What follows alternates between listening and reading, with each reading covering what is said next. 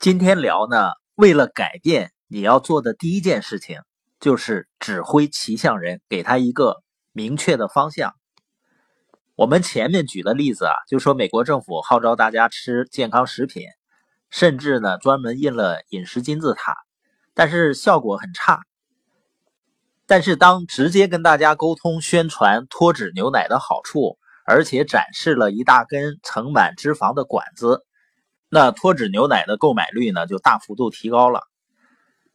这个例子告诉我们呢。看似有些改变，好像是很抗拒，实际上是因为人们方向不明，就是他不知道我究竟具体要做什么。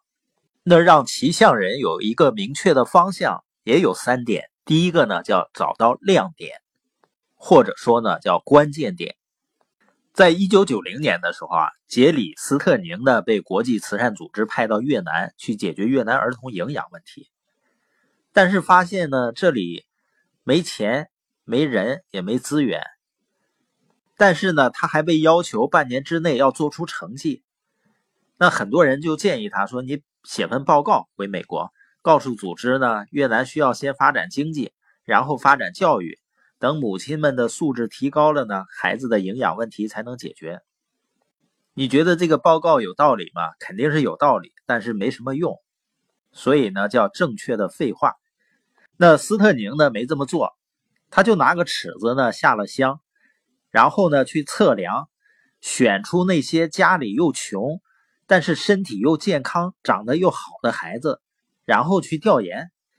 他发现呢，这些长得好的孩子家呢都吃四顿饭，妈妈呢会去稻田抓小鱼儿小虾给孩子吃，还把番薯叶的汁儿呢浇在饭上一起蒸。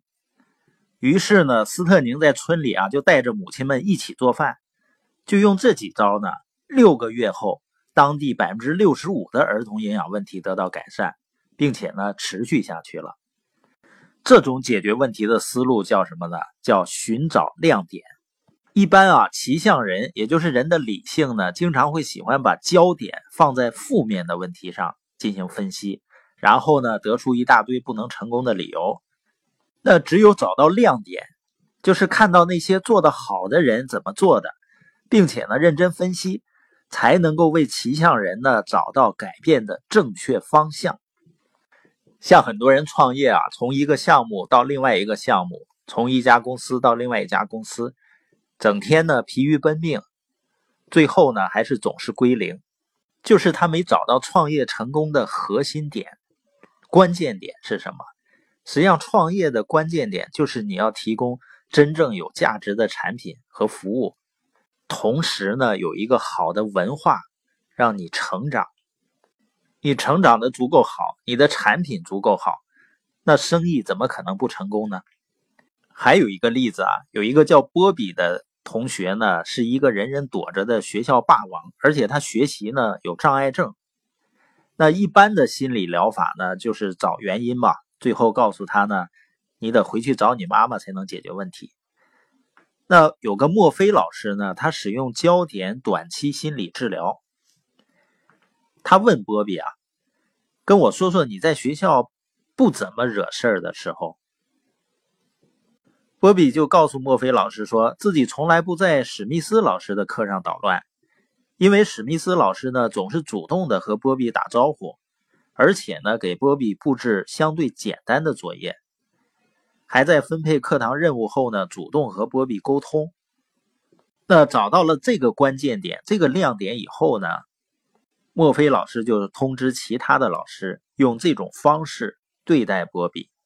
结果呢，他的违规减少了百分之八十以上。那给骑象人指明方向的第二个呢，叫制定关键举措。心理学家为了治疗有家暴的那个家长，然后让他们进行五分钟亲子互动治疗。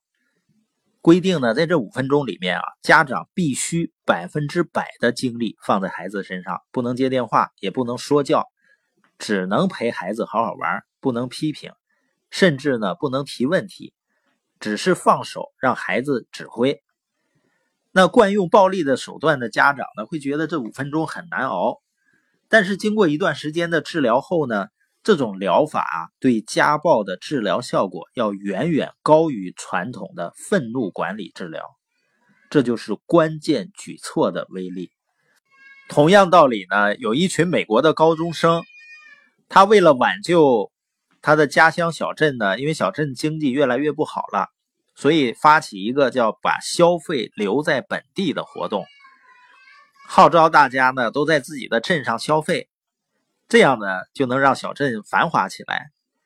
结果呢，居民就广泛响应。一年内呢，小镇的消费增加了一千五百六十万美元，小镇呢越来越繁华了。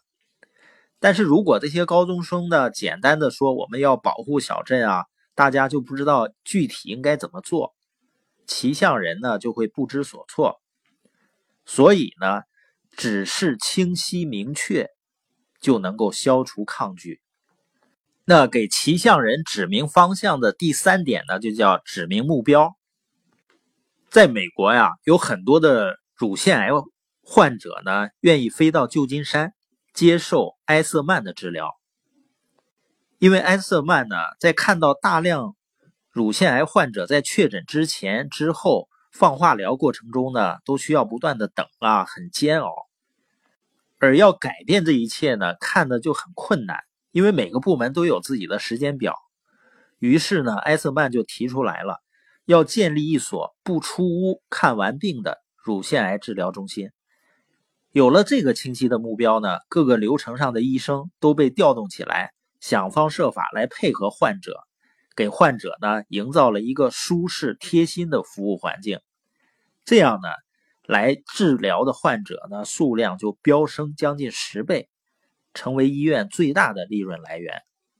在管理中啊，我们常常使用叫 SMART 原则，叫理性目标。理性目标呢，对大象的感召力是很有限的。要给出一个具体的目标，它有两个作用：一个呢，就告诉骑象人你要去哪儿；另外一个呢，也让大象知道。你去那儿的价值。以上呢，就是我们说的给骑象人指明方向的三个点。一个呢是找出亮点，第二个呢要制定关键举措，第三个呢就是指明目标。